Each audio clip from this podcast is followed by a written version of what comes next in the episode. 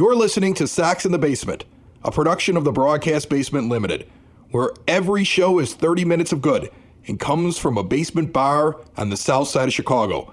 Pull up a stool, pour a cold one, and join us right now for Sox in the Basement. Heard everywhere podcasts can be found, and always at soxinthebasement.com. I don't know if you've noticed this before, Ed. In all the years when we were doing terrestrial radio back in the 90s, when it was fun to do it, and, then during during the time that you've been with me here uh, on Sox in the Basement, sitting here doing the podcast for fans, by fans, quickly approaching our 500th episode here at the Nine Foot Homemade Oak Bar. Even the podcast we don't speak of anymore that we did for 10 years before this one? No, we definitely don't speak of that in, in any way. Uh, but throughout that entire thing, I think you would say I'm kind of a perfectionist. Like, I hate when something goes wrong on my show.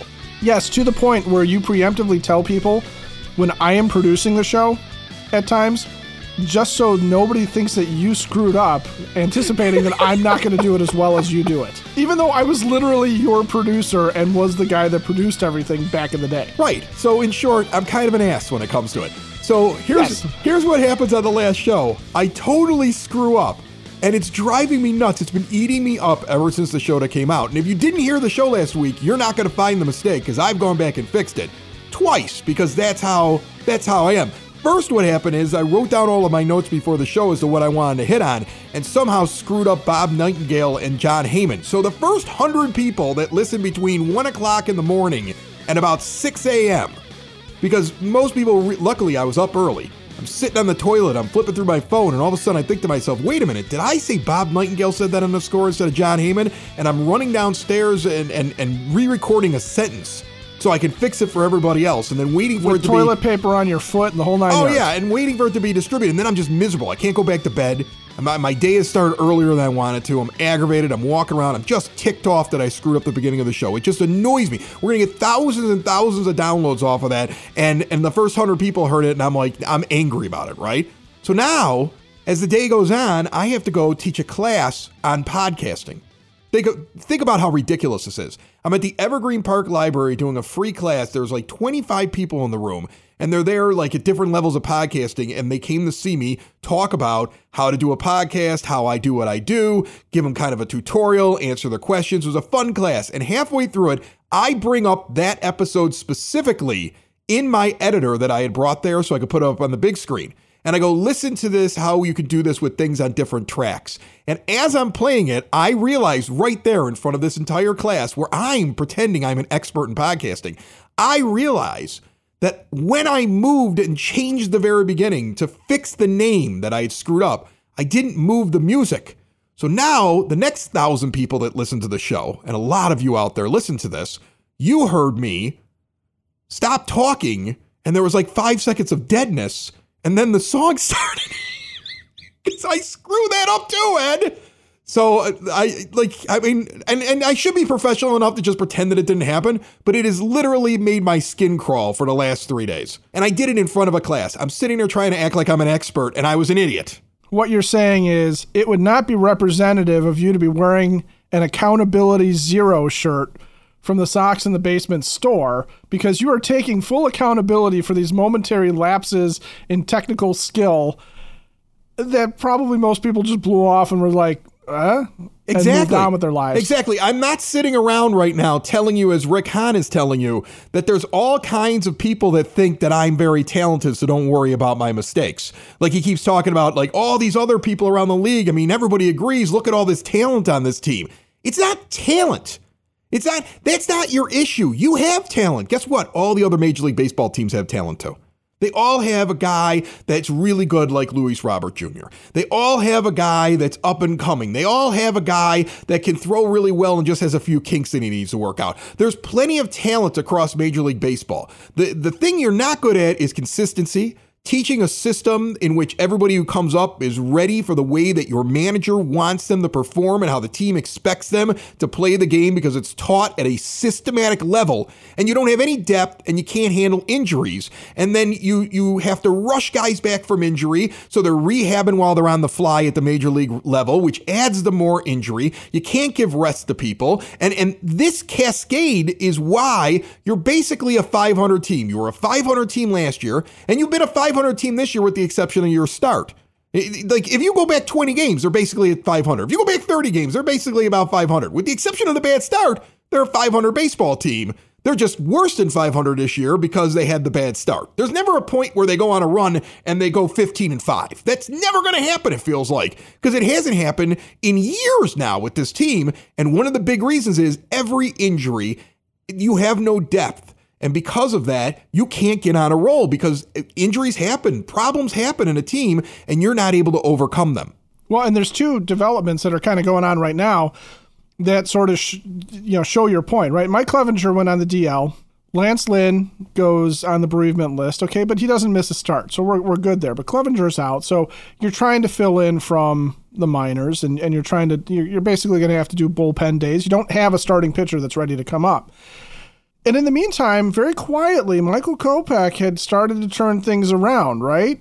And he's doing better, and he's he's getting in a little bit deeper into the game. Second best pitcher on the staff. If you look at his second overall, best pitcher on the staff. If you look at most of his numbers, a lot of his metrics have him like second best. I think he's got the second best WHIP on the staff. I think he's got the second best ERA right now on the staff. Like he he's actually been so good when you look at how bad he started. That's how good he's been to get to that overall number to those overall numbers at this point. But what's been going on is in the month of June, he started out going seven innings against Detroit, throwing 92 pitches. He needed 100 pitches to get through five innings against Miami.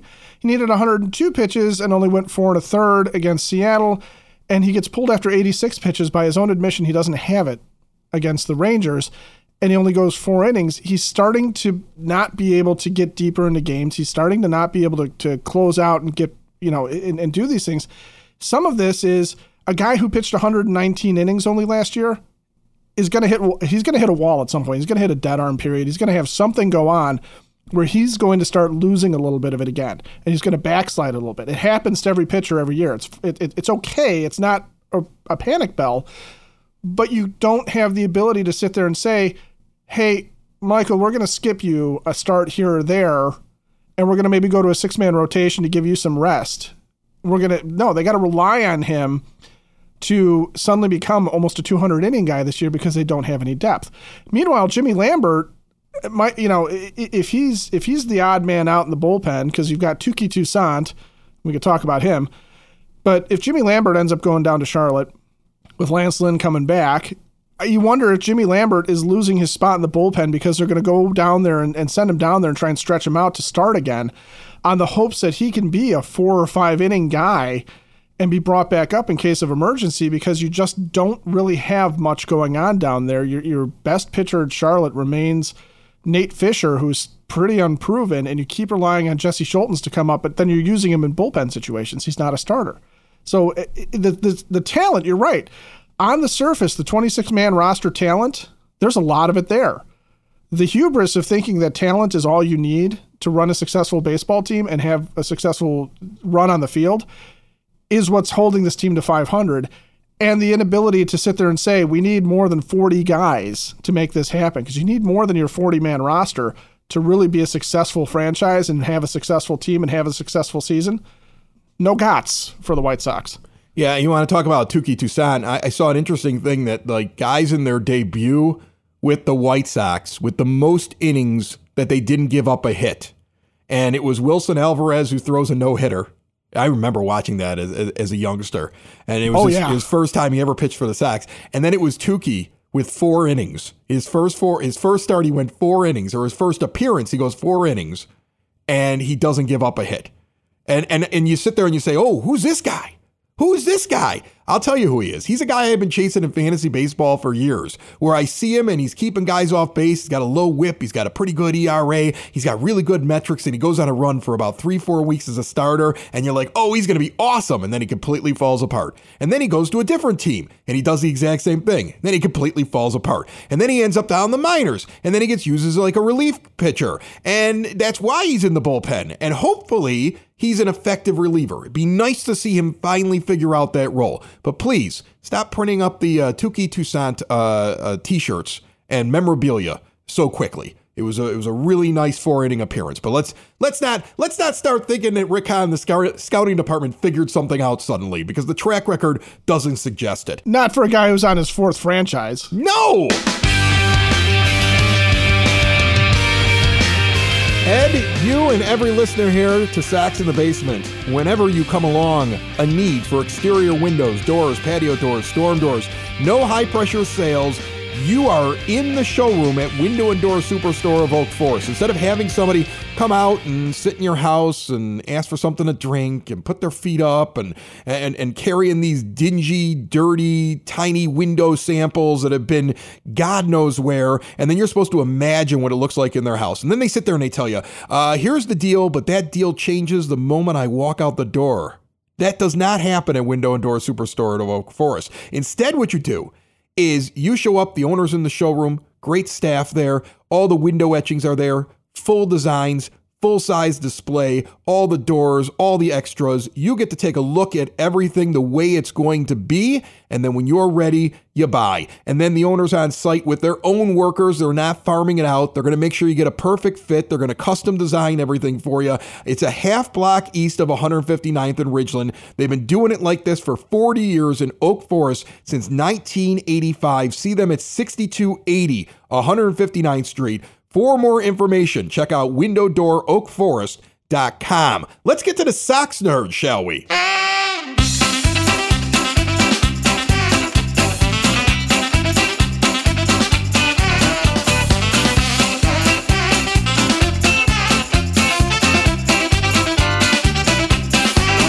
All right, Chris, here come the big bad Boston Red Sox. And I must say, there is a little extra buzz around the ball yard when the Red Sox come to town.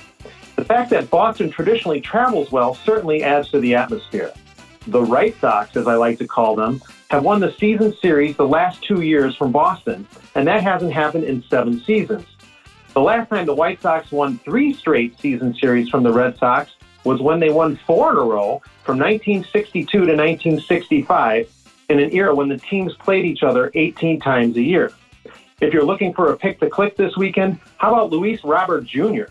Good old number 88 has flashed 366, 395, and 561 with 9 RBI in 10 games against the Red Sox.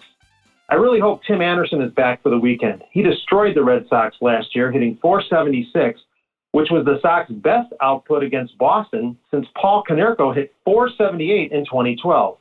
It'd be nice if Lance Lynn got a start this weekend as well. The big guy is 2 and 1 with a 2.05 ERA in 8 games against the Red Sox. Who should you stay away from? How about Gavin Sheets, who is the worst hitter in White Sox history against Boston? Sheets has the most White Sox at bats against Boston. That's 18 without a hit. It may be hard to stay away from Sheets on the final day of the series, though. For some bizarre reason, Sheets plays great on Sundays, hitting 367 with two homers and five RBI on the day. On every other day, Sheets is batting a paltry 206. It may not be a bad idea to skip Dylan Cease in the series. The right-hander is 0-1 with a 9.98 ERA in four starts against Boston. With the exception of 2020, the Soxes have been playing every year since 1901.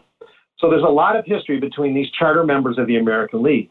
Babe Ruth hit the first of his Sox opponent record 98 home runs for the Red Sox on July 12, 1919 at Comiskey Park. Speaking of Ruth, he was the final out when the White Sox clinched the pennant with a win against the Red Sox on September 21, 1917. But the Sox game against the Red Sox that sticks out in my memory came 17 years ago. On July 9, 2006, the Sox needed 19 innings to trim Boston 6 to 5 at then named U.S. Cellular Field. The only thing that was more interesting than the drama that was building that day was Ed Farmer giving play by play of his flight cancellations as the last game before the All Star break wore on. When Tadahito Iguchi drove in the winning run, Six hours and 19 minutes into the game, I swear Farmer was halfway to Midway Airport by the time Alex Cintron crossed the plate. Now for my zinger. Carlton Fisk is the all time leader among those who wore only white and Red Sox with 376 home runs. The player who is second all time in homers among those who played exclusively with the Sox and Sox is Yoan Moncada with 85 home runs. That's it, Chris. That's probably more than you ever wanted to know about the two Sox. And that's probably the only time you're ever going to hear a statistic where Yoan Moncada and Carlton Fisk are in the same breath. That's the beauty of the Sox nerds. I find it interesting. We're going to see Boston, and you're bringing up the idea that you may ha- you may need extra pitching, right? Like the, the like Right. look at what's going on with Michael Kopech. They're basically using a six man rotation right now. And they're two out of the wild card, even though they're last place in the American League East because of how crazy things are. You know, we're in the division that at, at this moment, as we're talking, doesn't even have a team that's above 500 in it. And a team like the White Sox is still only five and a half games out, which is ridiculous. But you're you look at the East, everybody's in playoff contention because of the wild card setup, and they've had to with some of their pitchers, especially like you got a guy like James Paxton. He, he's only going one every six. He's not going one every five. It's not a five man, it's a six man really out there. And they're able to do it. Why? Depth. They have depth, Ed. It's going to be on display when you play them now. Yeah, well, the Red Sox they they lost one of their starters just now. Uh, Tanner Houck uh, got whacked in the face by a line drive, so he's on the IL. And they immediately had a guy that was that was they were working out of their bullpen, starting into their starting rotation. A guy named Kutter Crawford, who yes does throw a cutter, and he's he's been slowly working into the rotation. They had Paxton, who they took a flyer on. You know, he's he's been out of the league for how many years with injuries they're still holding on to guys like Nick Pivetta, who'd been a starter for them last year. They have depth. They just have guys, and they have the ability to bring somebody up and bring somebody along. Meanwhile, the White Sox are sitting here, and, and again, one of the problems is not talent, but you can't expect Aaron Bummer to go multiple innings. You can't expect Garrett Crochet right now to be stretched out to go four or five innings when he's just coming back from Tommy John surgery. And you've turned Reynaldo Lopez from a swingman into a high leverage guy. Kendall Graveman's a high leverage guy. Joe Kelly's a high leverage guy. You know, Gregory Santos is not a multiple inning guy. You just don't have two or three guys that you can sit there and go, if we needed to go and have a couple guys jump from the bullpen and go up and say, okay, you're going to give us four innings just to start a game, or you're going to be a bulk reliever following somebody. They can't do that. And and Tampa does that. Tampa's been known to do that all the time. Baltimore has pitchers coming out of their ears. They just seem to have more than enough pitching. The Yankees, who don't have enough pitching, seem to have enough pitching. The Blue Jays, I don't know where they're getting all their pitching from because th- their best pitcher is down in Arizona in the Arizona League trying to remember how to throw Yeah, fastballs. he's got he's got the pitching yips. That guy, Alek Manoah, basically just like, hey guys, uh, over the over the winter, I forgot how to how to. Pitch. I pitch. forgot how to do everything. I I don't know what happened. I think I bumped my head at some point while I was on vacation, but I just can't figure out how to do this. Oh man, well we're gonna have to figure something out. Guess what? They're over 500 and they're in the playoff race, and they're they're doing a lot better in this team. Okay, uh, listen, uh, I I look at the depth and I look at what's come up over the last couple of days, and I can't help but think about the the Pedro Grifol comments on Zach Remillard and Jose Rodriguez. Because if you listen to anybody that covers the minors for the White Sox, and we've had several of them on before, James Fox comes to mind right off the top of my head from Future Sox, and the uh, they keep telling me Jose Rodriguez, this guy comes up here, this is an everyday kind of player. You want to see what he can do. He could be somebody who plays on this team. He's definitely a major leaguer, and then he gets up here and he's not going to get to start any games. Pedro was asked about. It. He goes, "No, I'm going to give all those starts to Zach." Zach Remillard has five hits and and his manager is in love with him to the point where that's the only guy he'll consider to get those starts. And his manager loves him so much, he said it out loud that he's not going to give starts to the other guy. He's going to give him all the Zach Remillard. Does that shock you? what that the White Sox first of all would take until he's 29 years old to bring Zach Remillard up to the major leagues. No, doesn't shock me. No, or that the more highly touted prospect is going to sit on the bench and not get a chance to show anything uh, for a team that's under 500 and could use a boost to their offense and their defense anywhere they could find it. No, that's par for the course with this this uh, Yeah, yeah, that doesn't Yeah. shock me. Or the fact that they've already moved on from Lenyn Sosa, that you know he's he's not even the guy up here anymore. Right. Uh, yeah, no, and um, yeah, I, I mean, Zach Remillard. I, look, I gave him some love coming out of spring training. He had a good spring training, and I said, look, if you're looking for a guy who can play all over the field and you want to have a utility guy in your bench, Remillard has done that in the minors. Played pretty well all over the field, infield, outfield, whatever. Had a good spring. I don't think he's an untalented guy, but he's he's he's not. He's a little like Romy Gonzalez. He's not really ever been a prospect per se. He's just he's a minor league guy that probably has enough talent to do something in the majors, but will not be a star in all likelihood. Unless he's discovered something amazing in the meantime here, in which case, good for you, Zach Remillard, and good for the White Sox for letting you go in the offseason. It hasn't happened yet, but we know what's going to happen. So, in fact, you know what we should really do is we really, should give out the staff of Cork and Kerry right now. Who, who who are you giving it to? Well, I mean, Luis Robert over the past now we we haven't given out in some time. Luis Robert over that time period has a an OPS of 1009, slugging percentage of 647 on a 275 average. That's good. really That's very well. good. He's he's clearly the best player on the team. Uh, yeah, quietly, Yasmani Grandal, maybe not so quietly, actually doing pretty well too. A 289 average, 703 OPS is pretty respectable. He's he's doing doing his job. Uh, you know, you got a bunch of other guys kind of scuffling along there. Benintendi's doing okay. I know he's been a past winner. Jake Burger's on a cold streak. I, as much as I'd love to give it to him. But you know what? Based on what Pedro has said and, and the anointing of Zach Remillard as this team's offensive savior, I guess he gets the staff of Cork and Kerry this week.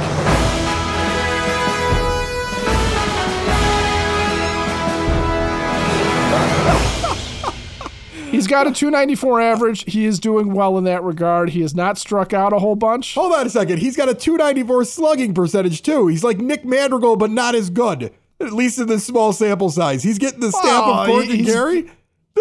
He, he might be smarter on the base pass than Nick You know Madrigal. what? He, he might be. And I, I look, I don't want to put the guy down. I just think it's crazy for the manager to just basically say this is my guy and this isn't my guy after only a couple of games with one guy and not even getting a look at the other guy. Uh, But then again, and that's that's it's that's ridiculous. absolutely par for the course. It, it- it's it's completely expected. But look, in terms of Zach Remillard being a worthy holder of the staff of Cork and Kerry, honestly, a minor league journeyman who comes up and you know gets a bunch of hits and is hitting 294 and gets some playing time. I you know this might be his moment in the sun, so uh, let let him have the staff too. I mean, just just for nothing else. Good for you for sticking with it and getting up here, pal. All hail Zach Remillard, the holder of the mighty staff of Cork and Kerry.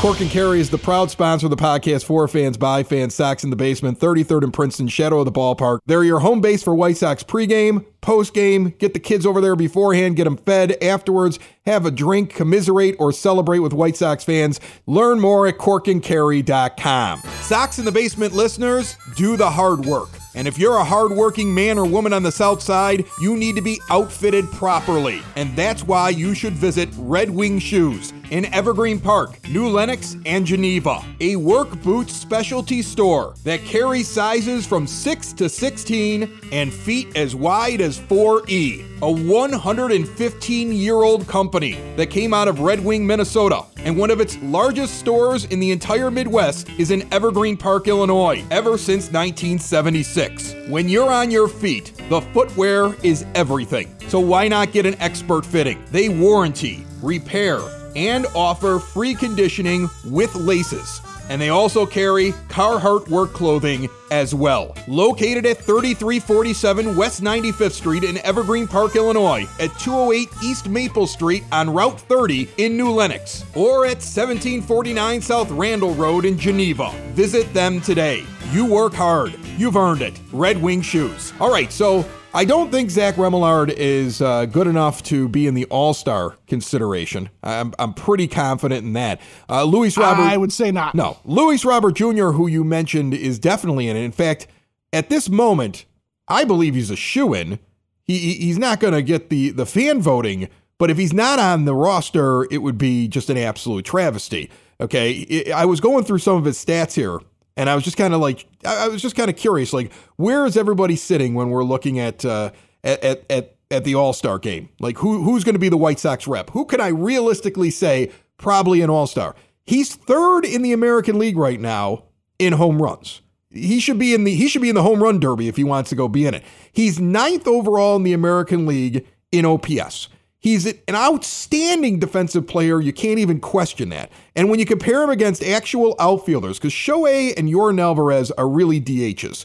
If you if you compare him against actual outfielders, only Arozarena and Yoshida, I think that's it, and Austin Hays. Those three are the only three that have a higher OPS than Luis Robert Jr.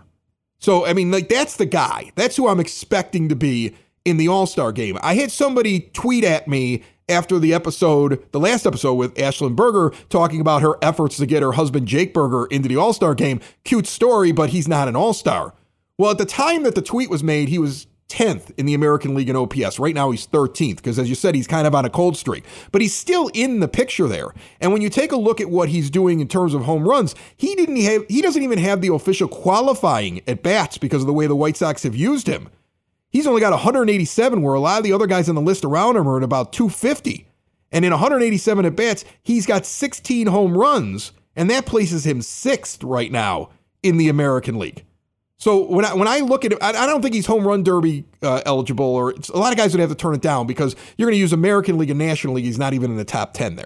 Okay, but in the American League, he's got the right numbers where you could make an argument, at least a guy that comes in uh, like at the end for like an injury replacement or something like that. When I look at pitchers, though, Ed, I can't find anybody. The closest thing is Lucas Giolito. He's nowhere near the top 10 in any major categories.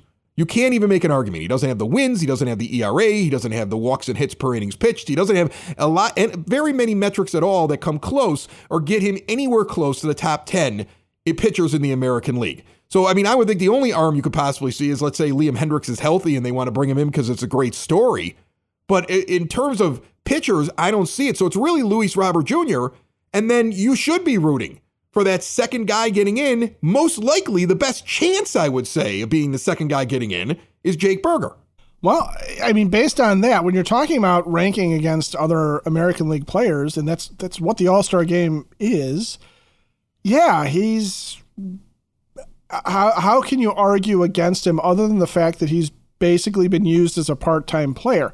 Okay, you, you you could sit there and say, well, what about say Dylan Cease, who is still top ten in strikeouts, but he has a 4.22 ERA.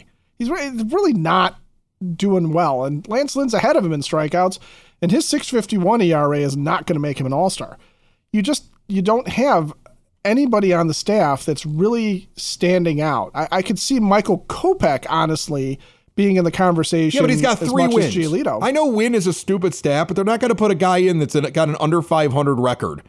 And, and, and is fringy at best. And an ERA term, over four. Right. I, I, that, exactly. That's what I'm saying. Like, if you're talking about guys turning it down and somebody making an appearance that that comes to the, you know, a bunch of these pitchers aren't going to get involved in the All Star game because they, you know, they appreciate the nomination, but they don't want to actually appear.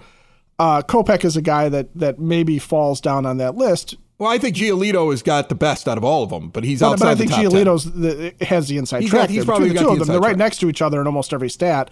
Giolito's just a little bit better. I think wins is a is a stupid stat when it comes to to starting pitchers because it's all it's all relative, right? Like I enjoy a guy can go out and get 20 wins. Don't get me wrong. You know, you, you figure out who's a really good pitcher when they're on a bad team not because of their win loss record. You look at how many guys put, they, they put on base, you know, how many runs they're giving up, what their fielding independent pitching are. All those things are far more important. But, you know, you've got McClanahan for Tampa Bay with 11 wins, and Eovaldi's got nine, and Cole's got eight. And you got uh, Zach Eflin with eight. He's eight and three. Kyle Gibson's eight and four. Uh, Dean Kremer, is it Kremer with Baltimore? I mean, he's so new. I don't even know how to pronounce his name. I'm going to go with Kremer, even though, yeah, phonetically you would say Creamer because there's there's only one M in there. But I'm going to go with Kremer. I'm guessing that's how they say it. Eight and three. Okay, you got a lot of guys in here with ERAs that are below three. You got a lot of guys with WHIPs that are sitting at 1.10 and below. You got a lot of guys with really good fielding independent pitching numbers, and you have this whole group that's sitting up there, and they're well above the best White Sox pitcher. So I, I think like you look at Luis Robert Jr., you can make a slam dunk case. This guy's an all star, right? So he's He deserves to be there. He's not on there just because the Sox have to send a representative. He's an all star. I don't know if you're getting anything else on the team.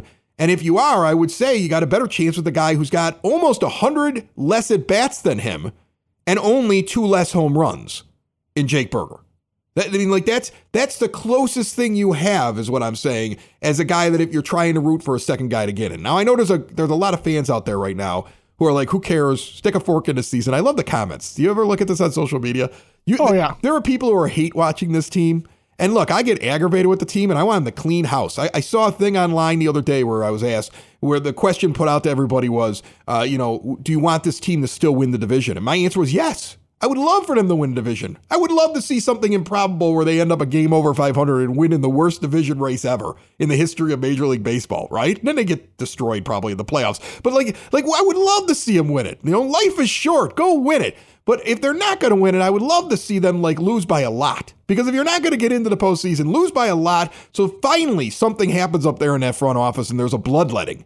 Like that's that's how I feel as a fan while I'm watching the thing. But I can still sit there and watch it and appreciate some of the players that are in it. There's a lot of people, no matter what you ask them, are like, I don't care, hate this team, hate everything about it, not watching them anymore. I think I'll start watching the Cubs. Like I'm so sick of reading this stuff. Honestly, we get it. You're angry. Unfortunately, they're not going to let the fan base take a vote, and that's going to determine what Jerry does. Because Jerry doesn't care about any of you. He never has. So it doesn't matter how aggravated you are. So I mean, like, I just don't get that. I do me a favor, everybody. Just stop picking on your fellow White Sox fans out there because I, I do this. I scroll for like about 20, 30 minutes a day. You know, I get bored with what I'm doing. I start looking through all the different postings and all these different Facebook pages and stuff like that. Like, look, it ain't the guy's fault who's excited about something that happened with the team that you're mad at Jerry Reinsdorf. Like, give the fan a break. Now, again, if he's a fan that gets in there and tells you that Jerry's great and Rick Hahn's doing a wonderful job, have at it. Tear him apart. Well, and for things like like the Jake Burger debate that we're having here about whether or not he's somebody that that merits potential All Star. It's it's your opinion. It's my opinion that he does. Okay, so we agree that that a guy who's got 16 homers and almost 100 less at bats than anybody else around him in the top 10 of home runs in the American League, other than Aaron Judge, who by the way, you know his his official at bats are deflated by how many walks he has, and he's been injured as well we're, we're sitting here saying one of the good things that as Sox fans we should all be able to agree on is the story of Jake Burger. Okay, the, the this guy who is not necessarily a front office favorite. This guy who has fought his way onto the team. This guy who has provided some highlights with the 16 home runs. This guy who, if he had been playing every day, if he had enough qualifying at bats, by the way, his 832 OPS would be in the top 15, and his 551 slugging on the year would be would would have him third in the American League, but he doesn't have the sufficient number of at bats to qualify for those. We're just saying, like, hey, he's wearing a White Sox uniform. Let's rally around Jake Burger because he represents something good on the season, even if the season itself is lost, even if the season itself really should be, uh, you know, like you said, a, a end in a bloodletting of the front office and it should be it should instead of going from a mild disaster it should go to hindenburg levels of disaster jake burger is the humanity there right so why why not get along weird. with your fellow white sox fans and just sit there and say hey look there's a couple of good things going on here luis robert jr is a really good baseball player and he's a guy that we can be fans he's of. He's the best baseball player on the team He's the best baseball player on the team. Objectively, he's good at his job. Right. He's the best baseball player on the team. He's maddening with his streakiness. But the clear cut best baseball player on the team is Luis Robert Jr. If you don't believe that, it's because you just have a favorite because he's your favorite for some other reason. But if we're going to talk about the best, if, if you if you told me you get one player off the team and you could start your team, and trust me, I will be outdrawing the White Sox by halfway through the first season it'll be over because I could we could uh, I could I could assemble a staff of of college interns to do most of the stuff that this team does wrong better than what this team does. Okay, and I so would, the Chicago Lanutis right. are going to be the better team exactly, and I would take the Chicago Lanutis and Luis Robert Jr. and I would just walk out the door because that's that it would be a no brainer. I wouldn't even have to think about it. I'd be like, that's the guy. I'm taking him, taking him with me. Now you can't. I don't think that he has all the best qualities. There are some times where he kind of aggravates me. But you know what? Overall, you cannot deny how good he is. And he's the best player on the White Sox. and he's he should be an all star. If he's not an all star, it's an absolute travesty. He's an all star. So I mean, like that's your best guy right now in Chicago. And as fans, we should, you know, Sox fans, we should be rooting for him to get better. We should be rooting for him to do things and just in awe of the things that he does. And and where you would take him to start your own franchise. I'm just shocked, shocked, given the things that have gone on this week, that Zach Remillard's not even in your conversation. I'll get him when the White Sox waive him in three weeks. Sox in the basement. Sox in the basement. Sox in the basement. Sox in the Basement. Heard everywhere podcasts can be found and always on soxinthebasement.com.